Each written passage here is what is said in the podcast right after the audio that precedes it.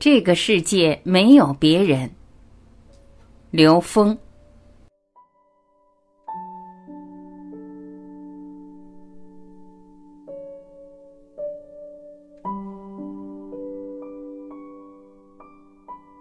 我们在现实中看到各种各样的人，有高僧修行很好的人，还有各种恶人。你看到的全是你内在认知里有的建构起来的像，你没有的你看不见，所以我们不需要追随外在的任何所谓的智者大师，那是你投影出来的。一，投影，在你投影出他的当下，你和他共振相应，它印证了你内在有这么美好的能量。只是你能不能让这种美好的能量在你内在放大？当你在内在放大这种美好的高维能量时，你周围投影出来的高维能量呈现的比例就在增加。因为每个人内在从下往上所有层次的能量全都有，只是分布的比例不一样。二，觉察。我们有兽性、人性、天性、灵性。神性，每个人都有。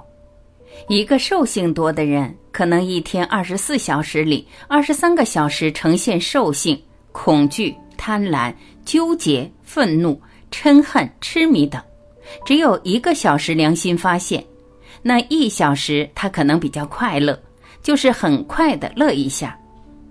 反过来，如果一个人身上神性、灵性，天性占的比例高，他还有某种兽性存在于身上，所以他有一个很短的时间爆发一些兽性，突然有一种愤怒产生，突然有一种恐惧产生，突然有一种纠结产生。但是因为他身上高境界能量的比例多，所以那部分使得他一闪就过去了，很容易觉察。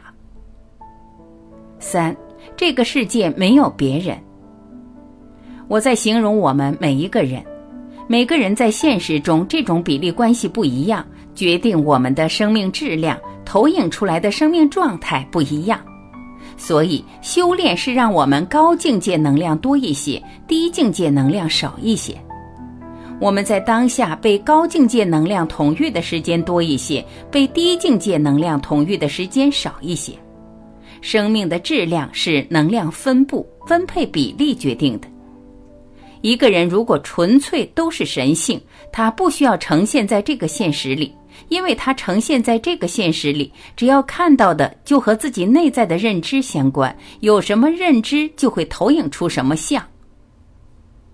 这个世界没有别人，所以灵极限说对自己面对的一切承担百分之百的责任，说的太明白了。因为修兰博士知道，所有的呈现都是自己认知的投影。所有的清理一定是在投影源里完成。佛家有句话叫“烦恼即菩提”，烦恼是你得智慧的因，你用知识去解烦恼是烦恼加烦恼，是能量的平移，你读不懂。你用智慧去解的前提是你要知道烦恼的原因，解烦恼的同时你得智慧，智慧提升。罗汉是把自己的烦恼全都转化成了智慧，所以他不会因为自己的问题而烦恼。菩萨是把别人的烦恼也当自己的烦恼去解，所以别人的烦恼成了他得智慧的因，因为他明白这个世界没有别人，都是自己投影的像。地藏菩萨“地狱不空，誓不成佛”这句话说的非常科学。因为他只要看到外面有一个鬼，就说明他内在还有一个鬼。只要他内在还有一个鬼，他就不是佛。不存在好坏，只有你是否自在。这个世界很简单，外面只反映了内在。但有人不服气，说我看到外面的坏蛋那么坏，难道我的心就这么坏吗？我说那是你的事，你觉得是别人的事，就永远解决不了。所以有时候我们不是坏，我们永远不再用好和坏去评价一个东西，因为蚂蚁的是非和人没有关系，蚂蚁跟蚂蚁打架和人有什么关系？不存在好坏，只是你自己是否自在。你在这个状态中，你有那么强烈的是非分别，你觉得那个生命需要被结束才能解决问题的时候，那是你自己的纠结，所以你自己要尝试那种被结束生命的痛苦，最终是自己的觉受决定的，是你的认知造成了这种觉受，而不是你看外面的事物多么丑陋、多么坏。你的怨恨是你自己的分别造成的。是你很有限的是非决定的，而不是通达的看到自己认知。超越善与恶，善与恶是在同一能量境界上，所以我们很多时候看认知，很多人是用是非、用善恶去判别。你只要用这个去判别，你根本无法超越你的认知，因为你执着在善上，那个恶永远存在，他们在同一个水准上。不在一个水平上的人是打不起来的。善与恶是在同一能量境界上。当执着善的时候，执着于善念也无法提升。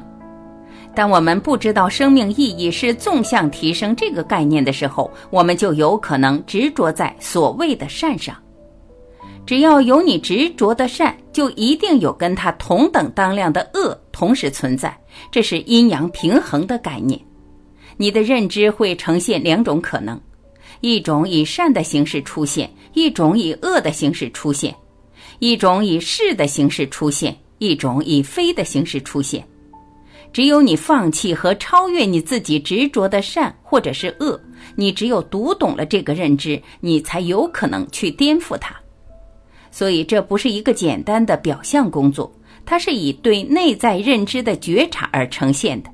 这个觉察需要一个训练过程，从每天的小事去觉察去做训练，从小事上去颠覆，你会发现，随着认知的颠覆，当下会有喜悦。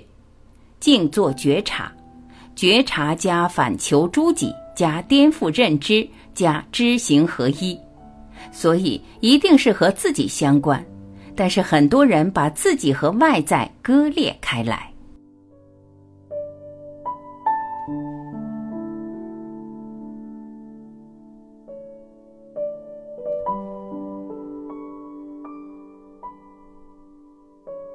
感谢聆听，我是晚琪，我们明天再会。